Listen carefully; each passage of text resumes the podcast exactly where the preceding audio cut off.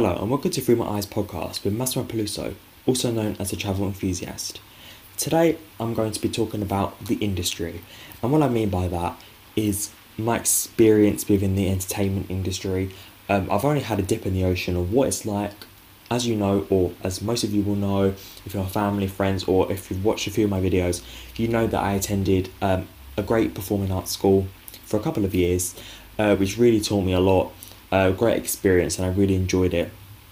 It was mainly in dance, which I studied uh, jazz um, and modern dance, I think it was.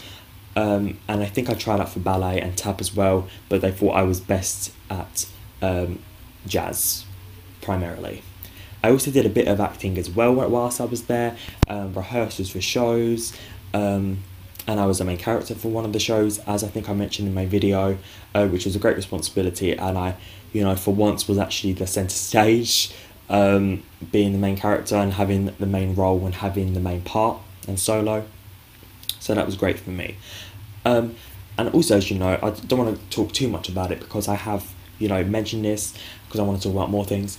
I did have an audition as well, and I only had one audition um, or two in my younger, you know, acting, dancing, performing arts career. Um, yeah, so that audition wasn't the best. It wasn't, you know, it was a massive learning curve for me.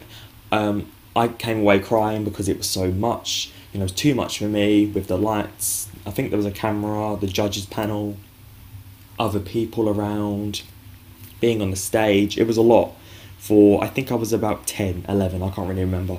But is you know even if you're older like even now that would be a lot for me to have you know all that focus on one person.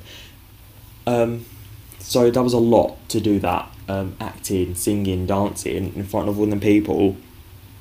But a massive learning curve for me and it really made me um, be prepared for the future of the industry. And then i took a break for probably about a decade ish and then in 2016 as you know if you've been following me since the start, I created my first YouTube channel.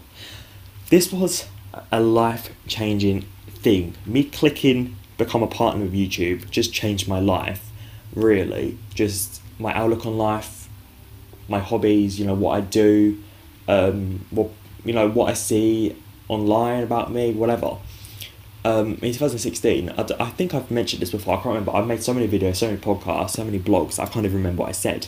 But I did say that I remember before I clicked become a partner, or I did become a partner, and I didn't film any videos, I think, I was like, should I show my face?